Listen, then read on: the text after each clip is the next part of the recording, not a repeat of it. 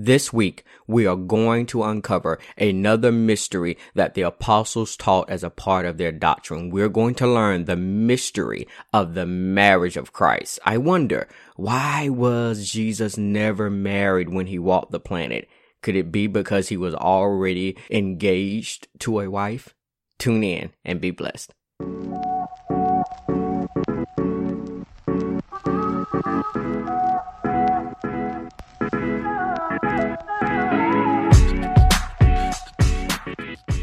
Hey everybody, thank you for joining me this week for Scriptures Revealed and I am excited about the revelation that we are going to uncover today. It is going to bless your life and it's going to cause you to fall more in love with Jesus. I want to remind you that as we are journeying through the Scriptures, the whole point of the Bible is not to make you more religious, but it is to bring your heart into a deeper realm of relationship and love with your God and with your Savior Savior and with your Lord. The purpose of the scriptures is to make you fall in love with Jesus. If you don't see Jesus and you don't fall in love with him, then you're not using the Bible the right way. I want us to fall in love more and more with the God of the Bible because we are journeying in the scriptures. So that's what my intent is and that is what we are endeavoring to do. Now, we are going to cover another mystery today. We are journeying through what I'm calling the apostles doctrine.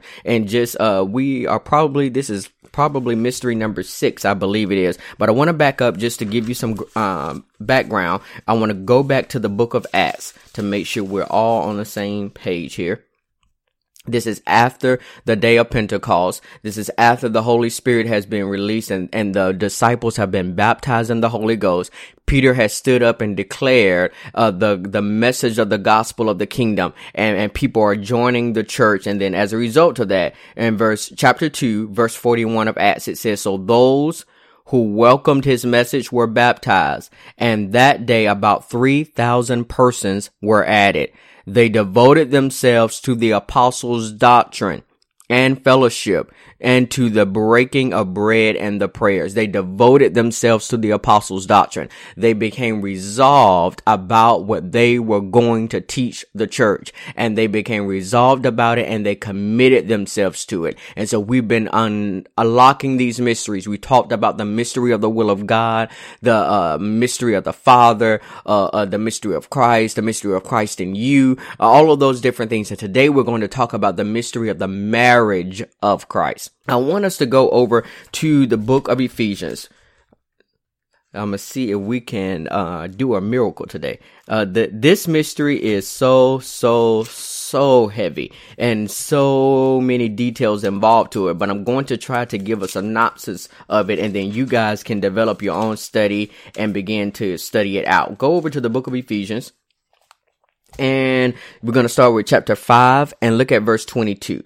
It says, wives be subject to your husbands as you are to the Lord. For the husband is the head of the wife, just as Christ is the head of the church, the body of which he is the savior. Just as the church is subject to Christ, so also wives ought to be in everything to their husbands.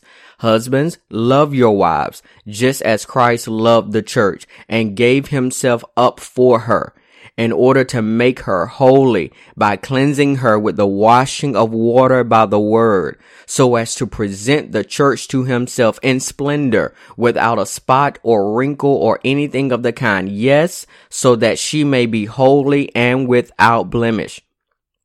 In the same way, husbands love their wives as they do their own bodies.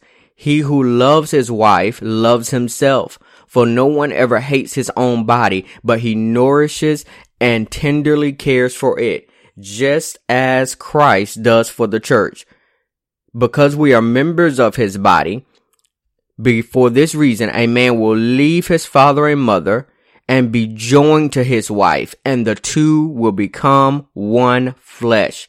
This is a great mystery, and I am applying it to Christ and the church. And then he says, however, uh, should love his wife. Each of you should love his wife as himself, and a wife should respect her husband. Now, I believe we've gotten these uh, verses uh, all confused and misconstrued them because we have not paid attention to what the apostle Paul said the apostle Paul went through a whole line of duties and responsibilities that are required between the husband and the wife relationship. But in order to adequately understand the dynamic of the husband and wife, you've got to see that the husband and wife were meant to be templates. They were meant to be templates. The whole purpose of Paul discussing the husband and wife in this chapter was he said, I was trying to disclose to you a great mystery. I was trying to disclose to you all a mystery concerning Christ and the church.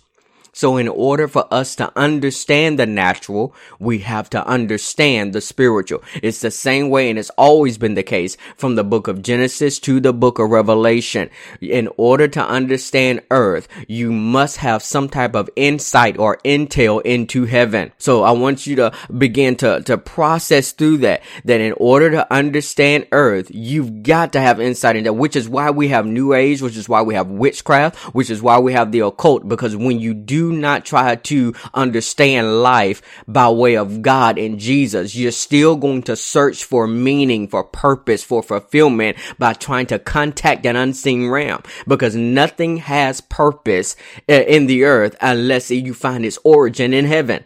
And so that is what Paul is trying to get over to us. We've got to begin to understand this dynamic, uh, the, the dynamic relationship of husband and wife so that we can understand the marriage of the Christ. Now, I've I've heard various things taught throughout the years. And one of the things that I've heard is that the church is not the bride of Christ. And the reason why uh, they said that was because, uh, the Bible says that we are the body of Christ. Well, that's just biblical, uh, illiteracy there it, because right here in these verses, it says that yes, the husband has to begin to treat the wife like she is a part of his own body. They became one flesh. And so yes, we are the body of Christ, but the reason we are the body of Christ is because we are the bride of Christ. All right. Stay with me there. It is going to bless you in a minute. Another, uh, disagreement I've heard with that, uh, that, um, revelation of the church being the bride of Christ is found in the book of Revelation. So let's go over there. Revelation.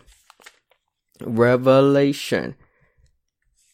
Uh, let's look at two different uh, spots here. Revelation 21 says, Then I saw, verse 1 says, Then I saw a new heaven and a new earth, for the first heaven and the first earth had passed away, and the sea was no more. And I saw the holy city, the new Jerusalem, coming down out of heaven from God, prepared as a bride adorned for her husband. Then let's go further down in that chapter in verse, in chapter 21, and let's go to verse 9. It says, Then one of the seven angels who had the seven bowls full of the seven last plagues came and said to me, Come, I will show you the bride, the wife of the Lamb. And in the spirit he carried me away to a great high mountain and showed me the holy city, Jerusalem, coming down of heaven from God. So watch here. The angel shows the apostle John, I'm, I'm getting ready to show you the Lamb. I'm getting ready to show you the Lamb's wife, the wife of the Lamb. And then he shows him the holy city, the new Jerusalem. Now, interesting thing here, we have to understand that the Bible does not contradict itself. So if it says one thing in one book, it's going to say the same thing throughout the entirety of the Bible.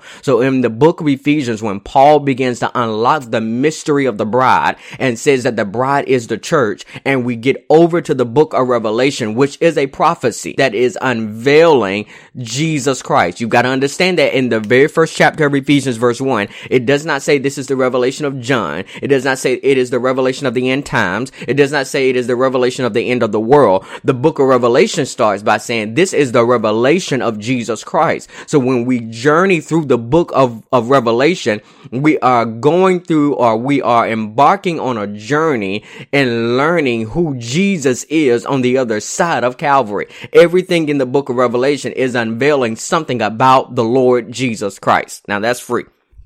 Now, when you get to chapter 21 and you look at it, when you realize that this is a prophecy, prophets, when they prophesy, they full, they are full of symbols. They are full of uh, signs. They're full of, of, of things that point you in another direction. And the problem that we, that we run into is that we do not interpret the signs of the Bible with the signs of our times. So, for instance, if I say, if the Bible talks about water, I don't look at why we use water as a symbol today. I've got to look at other times times in the Bible that the Bible used water and what did it symbolize? When you look, when you do that in the book of Revelation, you're going to unlock a beautiful book. It's probably one of my favorites. But when you get to chapter 21, you're going to learn that the New Jerusalem is not a real city. it is symbolic. If you go back over to the book of Hebrews, you, uh, in chapter 12, it talks about how we have come unto Mount Zion, that the church is at Mount Zion. Well, well, you got to understand the symbolism of that because we are not all having church at Mount Zion. We're not living at Mount Zion.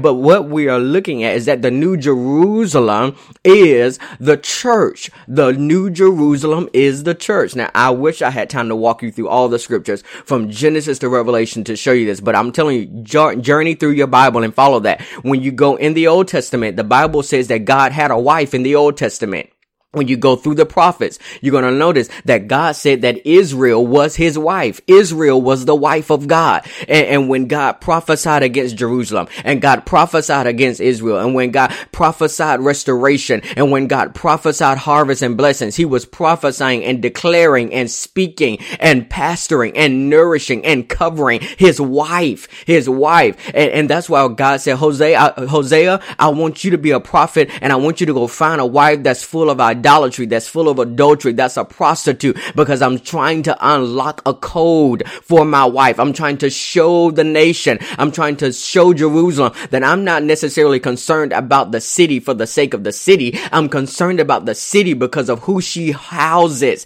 She houses the bride. She houses the wife. And so the old Jerusalem was the nation of Israel. The new Jerusalem, the book of Galatians says in chapter six is the Israel of God. And so it's not just Jews is now Jews and Gentiles. And so it's not just the nation of Israel, it's the nation of Israel of those who be- believe in the Lord Jesus Christ, whether you are a part of the nation of Israel or not. We are now, the church is the Israel of God. We are all been grafted in together. Now watch this. So the bride, we are the new Jerusalem. We are the holy city. We are the ones that have been adorned with jewels. Now, last thing before I let you guys go, I told you this a lot. I hope you guys are tracking with me in the book of Romans. And please be sure to go back and listen to this. Uh, book of Romans. I'm going to show you something here. Romans chapter 7. Romans chapter 7. Watch this. Verse 1 says, Do you not know, brothers and sisters, for I am speaking to those who know the law, that the law is binding on a person only during that person's lifetime. Thus, a married woman is bound by the law to her husband as long as he lives. But if her husband dies, she is discharged from the law concerning the husband. Accordingly, she will be called an adulteress if she lives with another man while her husband is alive. But if her husband husband dies, she is freed from that law. And if she marries another man, she is not an adulteress. In the same way, my friends, you have died to the law through the body of Christ so that you may belong to another, to him who has been raised from the dead in order that we may bear fruit from for God. Paul again is unlocking the mystery of the marriage of Christ. He's saying, Hey, you were married to God before in the Old Testament. You were married to God, but the binding contract was the law. The reason your connection to God was the law. And as long as the law existed, you were forever going to be bound by the law. As long as the law was the way to God, you were going to be bound by it and you were going to be married to it. You were married to the law. He's talking to the nation of Israel. He's talking to these people that grew up in, in the, under the Old Testament law. And he's saying, Hey, you were married to that that law. And as long as the law exists, you would be an adulterer to try to marry another God, which is why there was idolatry in the Old Testament whenever they disobeyed the law. That's why God called them uh, whores in the Old Testament when they disobeyed the law. That's why God said that their righteousness was as filthy rats when they disobeyed the law because they were uh, dipping out on their marriage to the law. So what Jesus came to do, glory to God, is the Bible says that he came born of a woman born under the law. So Jesus came and got inside of a physical body. And so because he did, he became married to the law. And Jesus said, I am walking the planet and I'm here not to, uh, to bash the law, not to talk about the law. I am here. I'm not here to abolish it. I'm here to fulfill it. I'm here to fulfill it. And when I fulfill it, I'm then going to take it to the cross so that I could kill it. And so every law that's been against you, every sentence against you, every ordinance against you, every precept against you, I'm going to fulfill it and then I'm going to kill it on the cross because if the husband dies, then the wife goes free. I'm telling you, the law has been fulfilled and abolished on the cross so that you could be free to marry another. You could be free to marry the Lord Jesus Christ and not according to the law, but according to the spirit of grace. That is the mystery of the marriage of Christ is Jesus has a wife. The lamb has a wife and there are many names for her. We call her the church. We call her the bride. We call her the holy city. We call her the new Jerusalem. We call her you and me. You are married to the Christ and you're not married to him through the law because he fulfilled that in himself and he abolished that on the cross so that he could set you free from that law so that you could be free to marry the Christ. Well, guys, I am out of time. I told you that that would be a lot to kind of unlock and uncover and unfold. Go back and listen to this episode again. It is going to bless you. The more you listen to it, the more you're going to rejoice in your freedom, rejoice in the lover of your soul, and rejoice in, in telling people that you no longer have to be bound to the law. You're free. You're free to marry another. You're free to marry the lamb. So don't forget, share this podcast with people. Continue to let the word change transform your life and realize that you are changing your life by renewing your mind. I'll see you all same time, same place next week. God bless.